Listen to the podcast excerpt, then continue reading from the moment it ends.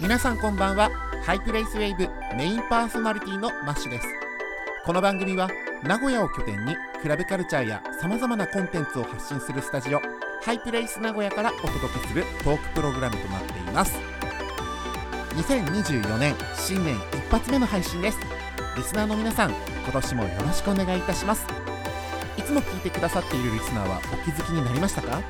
年も新たにハイナミ4年目に突入ということでプチリニューアルしましたパチパチパチパチまずはハイプレイスウェイブの番組ロゴそしてサムネイルにもなっているキービジュアル私マッシュも顔出しで今後は活動していきますそしてオープニングの BGM もねフューチャー味のあるサウンドでかっこいい感じになりましたよ馴染んでもらえたら嬉しいですさあそんな新年一発目を飾るゲストは DJ 音楽コンポーザーのカプチーさんです大活躍の2023年を経て今年はどんな1年を見据えているのか本人によるお宝トークをお聞き逃しなくハイネミシャープ76スタートです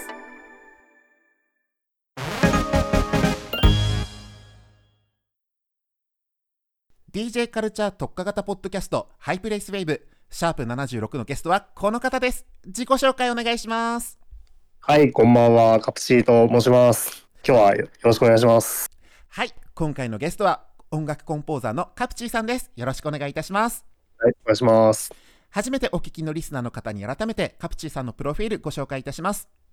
さまざまなジャンルをインプットしクロスオーバーさせた楽曲を制作するトラックメーカー一貫して緻密かつ明るくキャッチーなトラックは多くのリスナーやクリエイターから評価を受け YouTube は総再生数700万再生を超えます昨今はボーカロイドのオリジナル楽曲制作を軸に VTuber ボーカリストへの楽曲提供やリミックスなどのコラボレーション商業音楽ゲームへの楽曲提供イベントでの DJ 出演などさまざまなフィールドで活動を展開中ですカプチーさんはい、明けましておめでとうございます明けましておめでとうございます。はうんい なんでしょうねまだ言い慣れないですよねこの2024年っていうのもしっくりきてないですしそうなんですね。あ、てか、これひ新年一発目なんですね。そうなんですよもうああ、なるほど、なるほど。うん。ありがてえありがてえカプチーさんが新年一発目のゲスト だおめでたいですね。 いやー、もうすごい、お、恐れ多い ですね。まあその分2023年が激動の1年だったんじゃないかなと思うんですよカプチーさんにとっていやー、もう本当にそうでしたね。もうね、激動でしたね。うんはい。い体感としてはどうでしたあっという間でしたかや、もう本当にあっという間でしたね。もうプロセカ収録されたのが、もうつい1年前らしいんですけど、もう本当にもうすぐ1年経ったのかっていうのでびっくりしてます、今。うんはい。そんなカプチーさんの楽曲に関する制作の話だったりとかはい。イベント出演の話うんうん。そして2024年がどんな1年になるのかそんなビジョンもちはょいっと深掘りさせてくださいよろしくお願いします、はい。よろしくお願いします。まずこの番組ですねこのお迎えするゲストのいろんなルーツとかもともと好きだった音楽の話をちょっと聞くんですけどもはい。 いやーカプチーさんとこの話できるのめっちゃ楽しみにしてました、結構あれですよね。イベントでマシさんとよくお会いするので、なんか話してるかなと思いきや、実はそういう、あの、根っこの話みたいなの意外意外としなかったかもしれない。そうなんですよねうん。なるほど、なるほど。のうでんカプチーさんが DJ イベントとかで流すガールズポップむちゃくちゃ僕にぶっ刺さってるんですよ そうですね。結構あの自分も好きで流すんですけど、毎回マシさんがも う大盛り上がりしてくださってるのを見て、なんかすごい、僕も楽しくなってます。はい。もともとどんな音楽がお好きだったんでしょうかそうですね。自分はもう、あれですね、いろんなトラックメーカーの方そうだと思うんですけども、音ゲーから入りましてう、ん DJ をしたかとか、今でも大好きなんですけども、はいまあ、そういったところから音ゲーに入って、途中でダブステップに系統しました。なんでこうなったのかわかんないんですけど も、そうですね、2013年頃のうんダブステップはすごい好きで、スクリレックスとかザイレントとか、あーあとは、あの、UTF ダブステップみたいなチャンネルをずっと聞いててう、んで、ディーモって音ゲーのマグノリアっていう曲があって、はいその曲が、あの、まあ、オーケストラとダブステップを融合させたすごい曲なんですけども、その曲がサウンドクラウドで上がってるのを見つけて、で、そこでサウンドクラウドっていうものを知って、なんかトラックメーカーのコミュニティみたいなのがあるんだなっていうのを知りました。でう、んそれが一つのきっかけだったのかなと思います。はい。なるほどですねはい。で、高校3年生の時に FL スタジオを買って、はい曲作りを始めたんですけども、うんまあ、最初実はキューベースを体験版でインストールしてて、うん Cubase の単元版あの入れたのはいいんですけども、音が出なくて、一方、FL スタジオは買ってからいきなりデモソングが開いて音が出たっていうのがすごい印象的で、そこからずっと FL スタジオを使ってるっていう感じです。うんうんはいうん2013年っていうとそれこそ EDM フェスとかがすごく勢いづいてた時期ですもんね。そうですね。あの、いわゆるその128の4つ打ちのビッグルームハウスとかから、なんかダブステップとかが急に盛り上がり始めてみたいなうん、時、気がしますね。ねはい。それと同じくして音楽ゲーム、アーケードで言うとサウンドボルテックスだとか、はいで僕当時コナミのアーケードゲームだとユビートが大好きだったんですよね。ああ、自分もリビートめちゃくちゃやってましたね。わあは嬉い。しい、リビート、あれです。アイラミツキとか昔入ってたんで。 あご存知ですはいやっぱりユビートの何がすごいってそういったコナミのオリジナル楽曲と一般のね、はい J−POP 版権曲と言われるもののバランスがもう絶妙だったじゃないですか。そうですね。間口も広いうんし、極めることも楽しいし、そうで、あとオリジナル曲もすごい魅力的でしたね。うんうん本当に。それでね、さっきあの DJ 吉高ってお名前も出ましたけども、エヴァンスとかフラワーってものすそごうくでね、すね。惹かはれい。るものがありますよね。もう今でも大好きですね。うんうもう、ん最近こっそり DJ で注意かけたりとかし てますね。はい。で先ほどね、そのキューベースとかそういった部分で音楽制作にはい至るあの背景もちょっとお聞かせいただけたんですけども、はい。うんうんえっとそうやしてこう楽曲を作って、えっとリリースする、はい。ちょっとその辺のところをもうちょっと詳しくおお聞かせいただいてもいいですか。そうですね。あの、最初は、あの、サウンドクラウドっていうお話がさっき出たと思うんですけども、サウンドクラウドにずっと曲を上げてて、はい、で、なんていうんですかね、あの、インターネット音楽って昔結構サウンドクラウドに上がってたじゃないですか。いわゆる可愛いフィーチャーベースとか、そういったものが。で、まあ、そういったものを、えー感じの、えっ、と、界隈というかカルチャーでずっと作ってて、まあ、2018年ぐらいからボカロを作り始めたっていう感じですね。はういん。うんで、それで YouTube とかニコニコ動画にも上げるようになったっていう感じです。はうい。んなんで僕の中でカプチーさんはそのボーカロイド楽曲いわゆるボカロ P とかじゃなくってはい。なんでしょうねそのガールズポップとかそういった文脈で出会ったって背景が結構強いんですよ。ああ、とても嬉しいですね。そうあの でめちゃくちゃこ子さんだ。はい。いはやいちょっと思い出話になっちゃうんですけどもはい。あの2017年ぐらいかな「エブリウェア」っていうアルバムああ、出しましたね。はい。僕がカプチーさんと出会ったのはここが実はねきっかけなんですよ。ああ、そうなんですね。うん、うんあのキャンディーブームって曲あ、そうですね。はい。に今ね BPM159 でも活動してるリナハムさんあ、そうですね。はい。があのゲストボーカルとして参加していてはい。でそこからあのトリプルミルクシティっていうイベントあ、そうですね。はい。あれですね。バチカですよね。そうそう恵比寿バチカで開催していたイベントですよねはい。バチカで、はい。でその時に例えばアンテナガールさんだったりとかあと湯飲みさん、はいうん、はいはいはい。とかのが出演しててでその中にね、はいあのカプチーさんもいらっしゃったんですようんあ、そうですね。はい。うんうんうんあれってえもう78年ぐらい前になります ねそうですね。2017年だともう7年前とかなんですかね。すごいですね。い やーちょっともう思い出話をするにはすごいエモくなってくるな、そうですね。でその時はちょっとねお話しするタイミングちょっとできなかったんですけど、はい。いろんな時を経て、サイバーフェスっていうね、あのフェスですよね。うんうんはいあ。の新規場アゲハで行われてたフェスでお話しできたんです。いや、そうですね。なあの懐かしいですね。覚えてます、うん僕も。 ああ、嬉しいです。、はいやー、思い出すわ、ウォーターでガンガン取りしてた。いや、そうですね。なんかすごい陽気に話しかけてくださる方がいらっしゃるなと思ったら、シさんだったっていう のが思い出にありますね。はい。でも、そういったコロナ前から、こうやっていろんなね、時代背景とか、まあ、出来事があった中で、はい。昨年2023年は怒涛の快進撃が止まらないカプチーさんの楽曲、今回はね、そういったところをじっくり深掘りさせてください。いや、面白いですね。ありがとうございます。でね、これね、リスナーの方からもちょっと来てるんですよ、お便りが。そうなんですね。はい。今回ですね、カプチーさんの楽曲で好きな思い出に残っている楽曲、そして印象深い曲は何でしょうかっていうちょっと呼びかけをしたところ、はい、ちょっとリスナーからこんなね、メッセージも届きましたので、ご紹介させていただきます。はいはいウェイブネーム、もっちさんからいただきました。初音ミクと読売ランド2023のコラボテーマソング、アナザーメモリーが大好きです。ありがとうございます。は、はいい。ちょっとこちらのメッセージいただきました。あ、これ、はい去年なんですね。もう去年ですね。あの、 ひ2024年ですからうね。んうんうんうんもう制作してたのはもう一昨年になりますね、ってことは。 はい、いやマジでこれできっかけにカプチーさん知ったって方多いと思います。あありがとうございます。はい。うん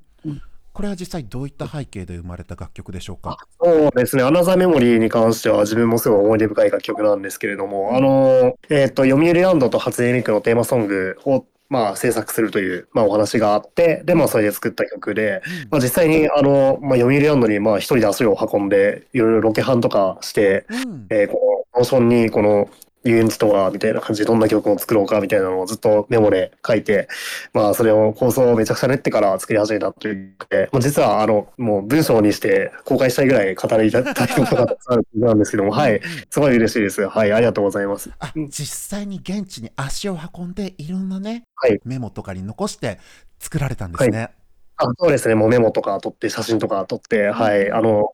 ちょうど去年の31日大晦日の日に、はいあその、行ったんですね。確か、アナザーメモリーのロケハンの日に、はい。うんうんうんなので、まあそうですね、そのぐらいの時期までギリギリまで作ってたんですけども、はい。なかなかあれですね、もう本当に大晦日の遊遊園地なので、あのカップルと家族しかいなかったんで、僕一人だけで、一人で あの突撃したのですごい、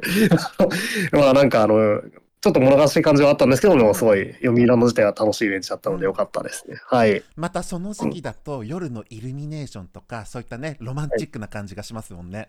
あ、そうですね、もうイルミネーションを見る、あの、体力というかメンタルが残ってなかったの で、早々になるほどそうです。でもなんか、あれですね。あの、噴水ショーでもこの曲使っていただいて、まあ来年も見えたらいいななんて、あ、今年か。今年も見えたらいいななんて、うんえっ、と、淡い期待を抱いてるんですけども、うんすごい、あれですね。あの、夢ランドは、すごい楽しい遊園地なので、いいと思います。はい。ね、これはね、今でも YouTube であの楽曲を聴くことができるんですけども、はいイラストレーターの村田奈々さんが描くビジュアルと、このカラフルポップな感じがいい感じにね、絡み合って、あ、そうですね。あの、村田奈々さんのイラストすごいキュートで、はい。あの、 めちゃくちゃ合ってるなと思ってびっくりしました。はういん。これはね、僕も大好きな楽曲なんです。リスナーの皆さんもぜひ YouTube でチェックいただけたらと思いますあ。りがとうございます。そしてですね、やっぱりカプチーさんにとって2023年はこの楽曲が一番色濃く映ってるんじゃないでしょうか。はい。あの分散型自立ゴーレムリムルによる独電波。あ、6連覇ですね。うんはい。これはですね伝言部という音楽原作キャラクタープロジェクトのキャラクターリムルをベースにしたチェビオって呼んでいいんですかねあ、チェビオですね。は、はいい。チェビオ AI という合成音声による楽曲なんですようん。はい、そうですね。僕にとってもちょっとこれ馴染みがないあの V シンガーともボーカロイドとも違うものですもんねまあ、くくりとしては、まあ、いわゆる広めの意味のボーカロイドではあるんですけれども、うんうんうんそうですね。はい。あの、ソフトウェアで、あの、音声合成して歌声作る系のソフトですね。はうい。んどうでしょう今回このあのチェビオ AI というものを使うにあたってはい。それまで使用していた初音ミクのようなボーカロイドと異なる点とか新鮮だなって感じたことってどんなところでしたか、そうですね。あの、まあ、AI 合成音声なんで、まあ、簡単に打ち込んでもすごいリアルな音が鳴るっていうのはすごい特徴的だなとは思ったんですけども、うん今回、あの、このキャラクターボイス、リムルのキャラクターボイスが音羽さんで、まあ、何回か音羽さんといろんな曲あのつ曲を作ったりとかしていて、で、まあ、下手な調整できないなと思いましてう、ん音羽さんとやった曲のボーカルデータを一回全部聞き直して、はい、で、音羽さんだったらこうやって歌うなっていうのをリムルに落とし込んで、で、すごい、あの、もともと完成度の高いこう音声合成音声の音源なんですけれどうん、も、うんもうより近づくように、えっと例えばテンポを、えっと一回遅く書き出してから早め回したりしたりとか、ピッチを全部書き直したりとかして、すごいあの調整はこだわったなっていう思い出があります。はあなるほどじゃあこうやって実際はのい制作の時はこう緻密なねいろんな調整とか計算があったわけだはい、そうですね。やっぱりあの、キャラクターボイス、中の人が同じとはいえど、なかなか歌い方はちょっと違うところもあったりしたのうで、んまあそこは、うんあの、ある種活かしつつ、ある種は、いや、うんこうやって歌ってほしいっていうところを、ちょっと自分の要望を反映しつつ、作っていったなって思い出がありますね。うん、うんそれでも自分のこうやって歌ってもらいたいなだったりそういった思いもチェビオは AI いがすごくね、ダイレクトにはい。こう反映されるんですね。あ、そうですね。もう特にラップとか、うんあの、あんまりボカロだとやらないんですけども、うんラップのパートとかはすごいいい感じに歌ってもらったりとかしてて、すごい楽しかったですね。うわーちょっとこの今のお話を聞きながらもう一回毒電波をチェックしてみたくなりました、はい、ぜひぜひ。 この楽曲はですね昨年のボカロ楽曲投稿イベントボカコレにも参加されましたもんねあ、そうですね。はい。いや僕ね実は恥ずかしながらボカコレという存在を昨年ちょうどこのタイミングで知ったんですよあ、そうなんですね。そうんんでいろんなコンボーザーさんが例えば作ってみた歌ってみたリミックスしたとかそういったものを投稿されていてあ、そうですね。うんあ面白そうだなでは新しい発見もあるんですよ。あ、もうすごい、あの、いろんな曲いっぺんに出るので、すごい聴いてるだけでも楽しいですよね。ね、いやーだから正味な話ニコニコ動画から遠のいてたんですけども、あ、そうなんですね。うん、うん。でもそれきっかけでまたアカウント作り直したりまた登録したりとかあ、いいですね。 もうね、、はいいねとマイリスがはかどりました。あ、いや、すごいいいイベントですよね。ね。いや改めてこういうまた新たな才能発掘だったりとかクリエイターがのびのびと活躍できるイベントって大事ですね。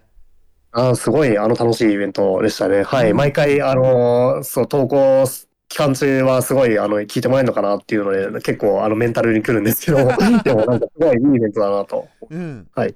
実際僕この「毒電波」もねリストに入れたしありがとうございます。 ディスコードサーバーでものすごく盛り上がってるので楽しかったです。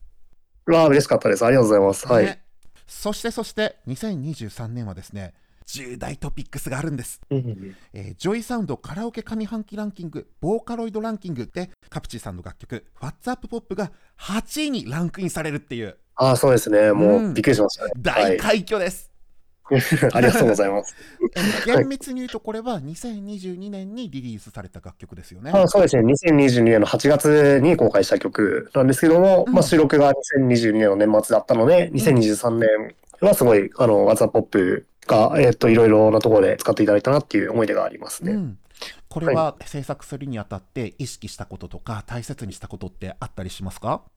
まあ、そうですね、まあ、あの、音ゲーの曲なので難しくなるように、まあ、複雑な展開とか、えっ、と、たくさんの展開を入れたり、あとはいろんなジャンルを組み合わせたりとか、して作ったんですけども、やっぱボカロ曲なので、まあ、ポップスとして、まあ、いろんな人に聴いてもらいたいなっていうのはあったので、まあ、逆に言うと難しくなりすぎないようにっていうのも考えて、まあ、あくまで軽やかにポップスとしてでも、裏は、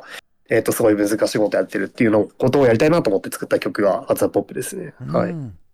今ねカプチーさんご自身で大事なことをお話ししてくださいました、はいうん、この楽曲ってそれこそカラオケでね皆さんに馴染んであの親しまれる楽曲であると同時にこれ根底にあるものがポップスであることっていうことが非常にね大事だなって僕は捉えてるんですよあーありがとうございます。まさにその通りです。うんはい。で実際僕の姪っ子が、まあ、小学校6年生なんですけど、はいやっぱねカラオケに行くとボカロ楽は曲いめちゃくちゃ歌うんですよね、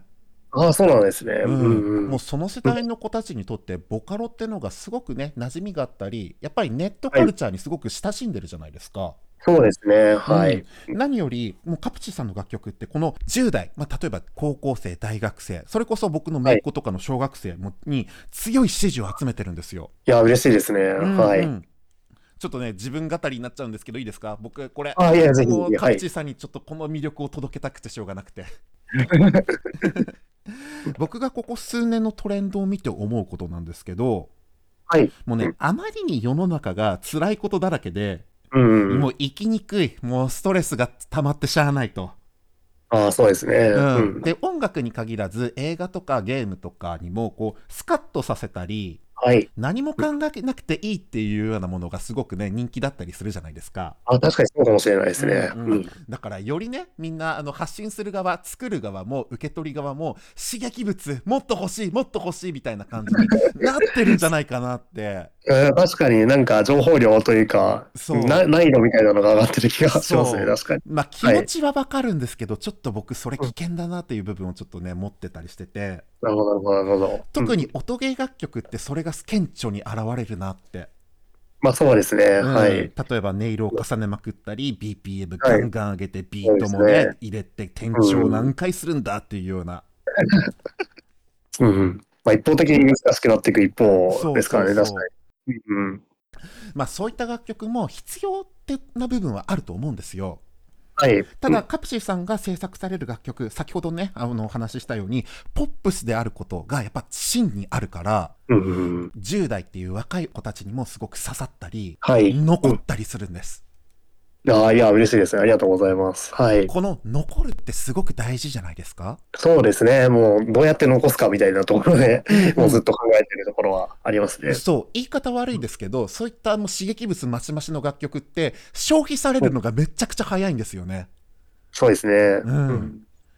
だからそういったものとしてのポップス、まあ、ポップミュージックやっぱりその他の楽曲とは違う何かがあるなっていうのを僕はね見出してるん ですいやー、恐れ多いです。ありがとうございます。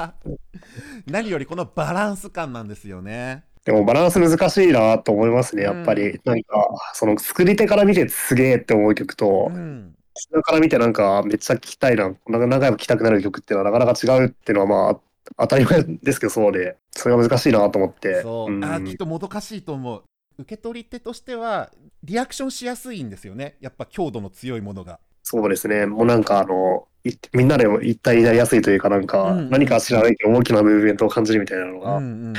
あったりするんだろうなと思うんですけど、ううんん。あと、なんだろうな、自分の年齢にもよるのかな。 いや、おじさんになると、こう、刺激物が、こう、許容量ちょっとす限られちゃうとかさ。ああ、なるほど、なるほど。ねうん。 10代の頃は、朝からうな丼いけるぜだったけども、そうですね。ちょっとこう、年重ねて、お寿司もね、こんなに脂のあるトロ、食べられるんだけど、あ、ちょっとか体が受け付けないみたいな。 そうですね。 一日二次郎とかしてた時期時代が懐かしい。まあでも、きっと音楽もそういうことだと思うんですよね。そうですうんね。やっぱりなんか、昔はそれこそさっきお話ししたと思うんですけど、なんか、3日で曲作るみたいなの結構あったんですけども、最近はもう全然体力続かなくうて、ん結構長い時間かけてじっくり作ることが多くなったなっていうのはうん思いますね。うあん。その分こうやって丁寧に楽曲が作れるっていう姿勢になれたってことじゃないですかまあそうだといいですけどね。やっぱ、でもあの頃の勢いである曲みたいなのがすごい良かったなと思ってて、はい。サウンドクラウドで上げてた時代は本当にもう3時間とか2時間とかで作った曲ばっかなんで、あれなんですけど。うんうんうん。やっぱその時の時代時代でねおの良さが出てくるんじゃないかなって思いますそうですね。うん。なんで中にはそういったビートをガンガンに攻める楽曲もあるにはあるんですけど、はいボーカリストの声を引き立たせる作りや展開だったりしますし、はいアルバムの曲順も結構考えられてますよね。あ、まあそうですね。うんまあ、あの、結構直前まで組み直したりとかして、うまんあ CD の相談の人にも、ちょっと、ちょっとここだけ変えたくてっていう相談をギリギリまでしたりするっていうのはよくありますね。はい。のでこの1枚アルバム単位で聴く時もこの曲順っていうのがねあの伝わるんですああ、ありがとうございまうんす。考えてよかった。そして何より僕ね一番の推しポイントは歌詞なんですよ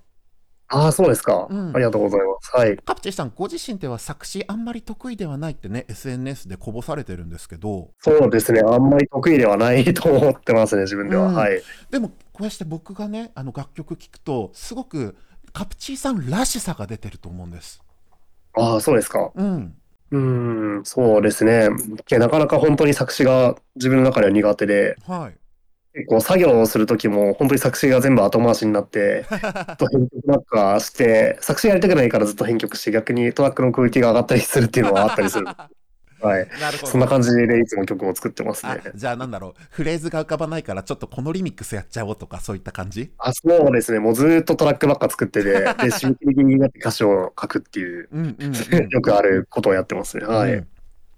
例えばそういった作詞っていうのはどういったタイミングで浮かんだりするんですか、いやそうですね。なかなか、えっ、と、まず歌メロ書くときに大体、まあ、軽く歌いながらというか、なんか全く意味のない歌詞なんですけども、うんこういう単語入りそうだなみたいなのを思い浮かべながら歌メロ書くんですけども、うんま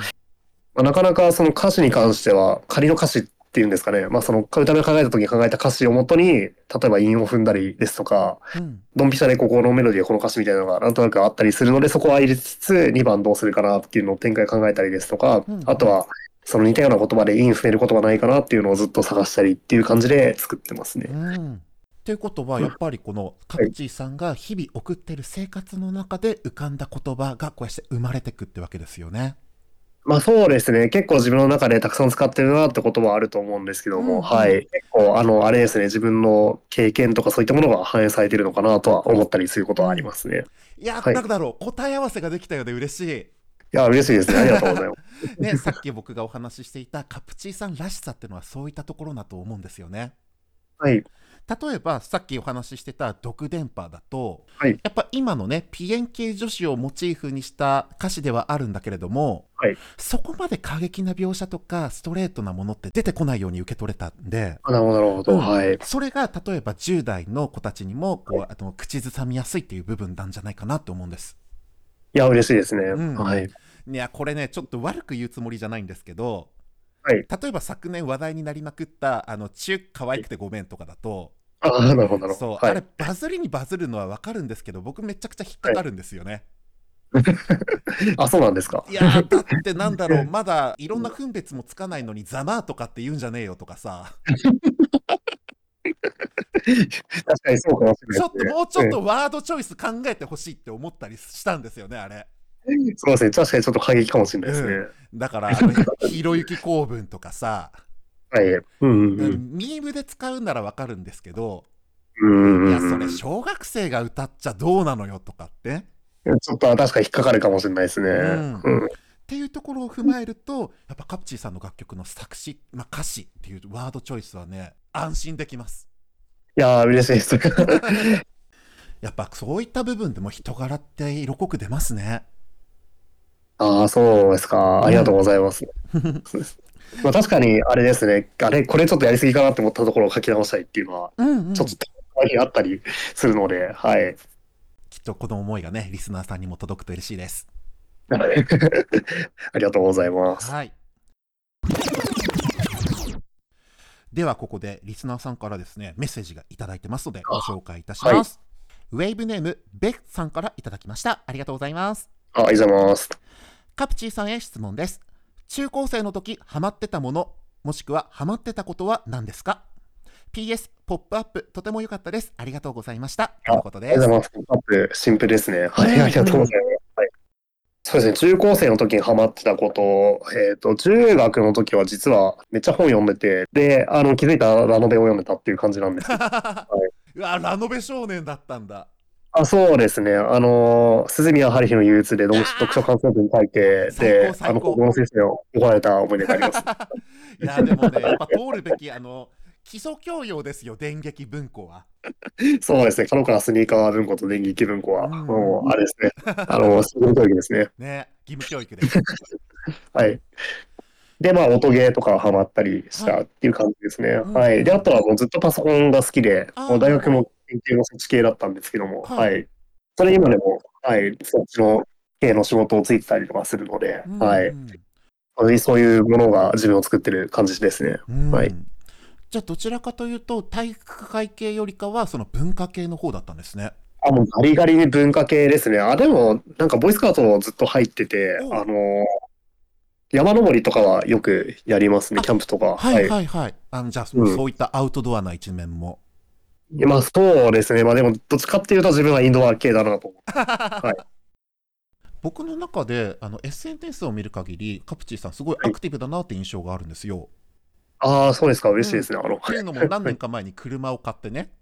あそうですね。そうそう、で、これでいろんなところをドライブしますっていう。はいうん、そうですね。この間もちょっとあ新しい具合に乗り換えたばっかなんですけど。だから、なんでしょう、ご自身の中で引きこもりっていう感じもしないような印象もあるし、なるほど、なるほど。ううんん。うん、いや、まあ最、最強のインドア系を目指してるっていうところはありますね。あ本当に あじゃあ、なんだろう、キャンプ行って、テントの中でインターネットするみたいな。ああ、もう、キャンプ行ってやることはツイッターですね。いいなあ、そのバランス感覚最高です。そんな感じでやってますね。はい。で、僕、カプチーさんと出会ったり、おしゃべりしたのが、それこそ2019年のサイバーフェスだったんですけども、はい。で、その数ヶ月後にパンデミック入っちゃって、はい。やっぱ実際現場のイベントって出演限られてましたもんね、その時の時期は。まあ、そうですね。なかなか、はい。限られてましたね。ね、だからもうみんなの様子を伺いながらこうイベント開催とかそれでできたとしても人数が限られてたり距離取らなきゃとか、はいうん。うん、あったんですけども、そうですね。ねまあ、なかなか一時期はすごい出演の話が決まってたイベントがなくなったりっていうのが結構あったりとかして、うんなかなか辛い時期はあったなっていう。うん、思いがありますね。うんでもそんな中でもカプチーさんは楽曲制作をすごくね、あのコツコツとはい積み重ねられてたんではい。やっぱそういったリスナー、まあ、ファンの方に会える場をすごく大切にされてましたもんね。まあそうですね。やっぱり、あの、いろんなところで会える機会があるので、まあうんうんもちろんぜひ遊びに来ていただきたいなとも思いますし、自分もいろんなやつやってたいなとは思ってるっていったところですね。そうはい。そう、クラブイベントに限らず M3 だったりとか、はいまたボーカロイドの楽曲イベントだったりとかあ、そうですね。はい。ねそういったところでカプチーさんを知った方もきっと多いんじゃないかと思います。ああ、もう、それは嬉しいですね。うんはういん。そして2023年はねそこのリミッターが解除されていっぱいそれこそ都内に限らず全国でねいやー、嬉しいお話でしたね、本当に。はい。特に印象深く残っているアクトってあったりしますまあ、二つがあって、もう一つは初めて出たイベントが2018年ぐらいだった気がする。2017年だったっけななんかあの、2017年、8年ぐらいだったと思うんですけども、初めて DJ したイベントが。でも、それが、えっ、と、ハードコアのイベントだったんですけども、うんあの、前の人が BPM225 で、えっ、おーと、僕に渡してきて、でで BP225 でつなぐっていう、なかなかない経験をしましたし、しかもちょっと準備してきた曲が半分ぐらい読み込まなかったんで、ちょっと俺 DJ したっていう思い出があったりしますね。すはい。げえ剛速球でパスがすごいですね。230だっけな ?225 か230ぐらいでうんうんうんパンできて、もうびっくりしましたね。あその BPM225 の、あの、アレンスタイルズのサテライトをかけた思い出があります。うんで、もう一つが、あれですね、あの、名古屋で出させていただいたハイプレバースですね。はい、はい。去年ですね、2023年。 はそい。っかあれも去年なんだそうですね、もう早いですね。いやーずいぶん昔のように思えてしまうで実はこれ、2017年頃に一度オファーいただいてて、あの、はいはい。で、そこから何度かずっとオファーいただいてたんですけど、毎回なんか何かが被ってて出れなくて、うでん、うん2023年に念願かなってもう出演できて、うんもう本当にメインフロアでの出演ということでオファーいただけて、もうすごい楽しかったし、もう本当に帰りたくないなって初めて思ったイベン トでしたね、本当に。はい。これねあの主催の千歳くんからいっぱいお話をお伺いしてたんですよあ、そうなんですね。そうはい。何度かお声掛けしていた時期はちょうどカプチーさんが就職活動をされていた時期だったんですよね。あ、もうそうですね。あの、まあ、試験ですとか、うんあとは普通に、多分この時期雪見くとかがあったので、そっち関連のイベントが被ったりとかしてて。 2月開催だとその時期になっちゃうんですね。そうですね。で、まあ、ただ2023年のハイペリバースに関してはもう絶対こっちに出るっていうのをここに決めて、 雪見くの方を蹴って、うんうん、こっちに行った思い出がありますね。はいい。やーこれ嬉しい なーねもちろん僕も遊びに来ました。めちゃくちゃ楽しかったです。あ楽しかったですね。うんうん。やっぱ何よりああやしてみんなで集まって同じ曲を共有できるっていうのは何事にも変え難い。うん。嬉しいですね。ねでもなんだろうイベントじゃなくても普通にみんなで旅行とかでねルポさんとかイルカイさんとかとねあの来てくださってて、めちゃくちゃ嬉しかったですああ、そうですね。いや、もう本当に歌の子めっちゃ遊びに行ってみたくて、それで、その時お話できたのもすごい嬉しかったですね。ね松野たとの楽しかっはいたです、結構いろんな場所でお会いしましたよね。うんうん当にえ防火はお台場もそっか2023年か10月ですね。あれさめっちゃくちゃ良かったのがそのカプチーさんとアクトの時に音羽さん登場したでしょ、はい。うん、でああいうやっぱりねそのゲストボーカルが飛び入りでライブアクトっていうこの演出っていうかパッケージめちゃくちゃ好きで、いやー、よかったです、やって。ねはい。で 結構前々からちょっと連絡してて、うんうんうん いやー、マジで俺が聞きたいからって言ってうん、やったりとか、そうですね。あと、月野さんもなんか、わざわざ来てくれて、うん本当に嬉しかったですね。そううんいや僕自身カプセルが大好きだから、やっぱああいうはね、いはいはい。ボーカリストとこの男性 DJ のこのパッケージめっちゃで大好物なんです。ああ、そうなんですか。いやー、ありがとうございます。ちょっと来年それやろうかなと思あっあて。絶対やってぜひぜひ。はいもしそのまた新しい作品をリリースされる時にはリリースパーティーをやってほしいです。ああ、いいですね。いやねー、めっちゃやりたいですね。そうカはプい。チーさんとそのフレンズがねこうみんなで集まってはい。アットホームなやつ、いやー、いや、ぜひバッシュさんも遊びに来てください。いややったそのら。時はぜひ行きますよ行きます よ。もうリスナーのみんなでねうわーって一体感作りますよ。わー、ありがとうござ います。はい、 またそんな思い出が今年もねたくさんできるといいなと思いますはい。ではここでですねカプチーさんをよく知る方からメッセージをお預かりしています。なるほど。ちょっとサプライズで、あのご用意させていただきました。はい。アーケードゲーム「太鼓の達人」に収録の楽曲「夜明け」を歌われています渦巻さんからですおお。嬉しい。初めてカプチーさんに会った時の第一印象を覚えていたら教えてくださいという質問をしたところはいはいこんなメッセージが来ました音楽活動と関係のない場で出会ったので自分と同年代の話をしやすい人という印象でしたそのは分い音楽活動をされていると聞いた時は驚きましたとのことですそうですねうん。うんびっくりしましたね。 まさかこんな感じになるとはっていうのが自分もびっくりしたんですけど、うんうん実は就活中に出会ったんですよね、サイク ルが。就活中だったんですねそうですね、はい。ういや、本当に全然音楽業界でも何でもなくて、うんうんそれで就活イベントで会って、で、一緒にたまたまカラオケ行って、で、めちゃくちゃ歌うまいな人いるなと思って、うんそれが渦巻くんだったっていう のが、うかったですね。はい。うんうんでこの楽曲ですね「夜明け」に関するちょっとメッセージもいただきましたはい夜明けに関してどんなことを意識して歌唱されましたかと聞いたところ人が作ったオリジナル曲を歌わせていただいたのはこの曲が初めてだったので正直のところ何かを意識できるほどの余裕はありませんでしたが一緒に最高の曲を作っているというワクワクは今でも覚えていますとのことです。そうですね。すごいワクワクしましたね、僕も。うんこの曲、確か太鼓の達人という音ゲーのこぼれ出した曲なんですけども、はい、えーっと、3日ぐらいで作ったんですよ、この曲、あの、全部含めて、あの、 3日自分がまず曲、歌詞とか入れ入れて、はいあの、で、それで渦巻くんに渡して、で渦巻くんが本当にもう数時間か1日ぐらいで返してきてくれて、うんで、それで2回完成したっていう思い出があって、うん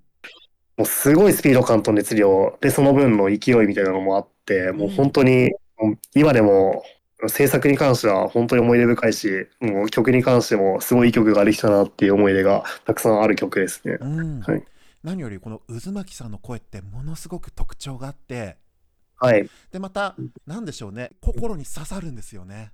そうですね、もう、 さ昨今も大活躍だと思うんですけどうんうも、ん本当に、あの、素晴ら素晴らしい出会いがあったなっていうのは、自分でも本当に、自分の音楽人生の中でもすごい特別なことだなと思ってます。いやーこの出会いってマジでねお金払ってでもできないことじゃないですか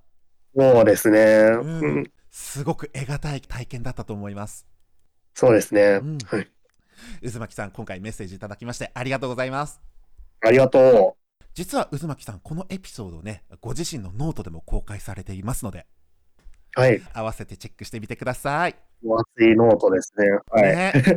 分も何度も読み返しました。いや、はい。マジでエモいのこのエピソードエモいですね。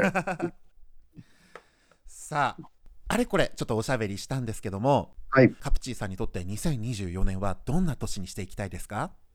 そうですね。まあ、引き続きたくさん曲作っていきたいですし、ちょっと新しいことも始めたいなと思ってまして、はい。 まだちょっと言えないんですけども、はい。うんぜひ、カプチーをチェックしていただけたら嬉しいなと思ってます。ありがとうございますでは、はいこの流れで TwitterX ではちょっと有名な告知をお願いいたします告知ですね。はい。あの、まあ、さっき話題にも出たと思うんですけども、僕はこれ、イベントがありまして、それに向けて今、曲を一生懸命作ってるところです。はい。もしよかったらぜひチェックしていただけたら嬉しいなと思います。そうですね。引き続きいろんなイベント出させていただくんですけども、まあ、直近ですと、カーフロイドというイベントでしたり、あとは、えっ、と、六本木のキューブで開催される、えっ、と、メドレーというイベントですとか、えーギグがありますので、ぜひ、あの、気軽に遊びに来て、えー気軽にお話ししていただけたら嬉しいなと思ってます。はい、引き続き、カプチーをよろしくお願いいたします。ありがとうございますではカプチーさんの活動は X や Instagram そして YouTube、サウンドクラウドさまざまなプラットフォームで配信されていますので皆さんフォローとチャンネル登録をよろしくお願いしますはい、よろしくお願いします。では今回のゲストカプチーさんでしたありがとうございましたありがとうございました。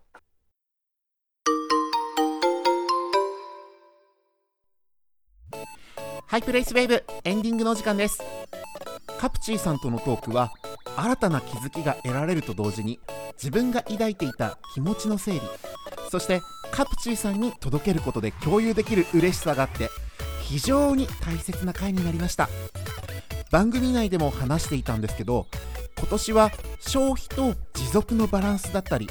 自分自身の中で無理が生まれないヘルシーな生き方というのを目指していこうと企てています皆さんにとっても健やかな一年になりますように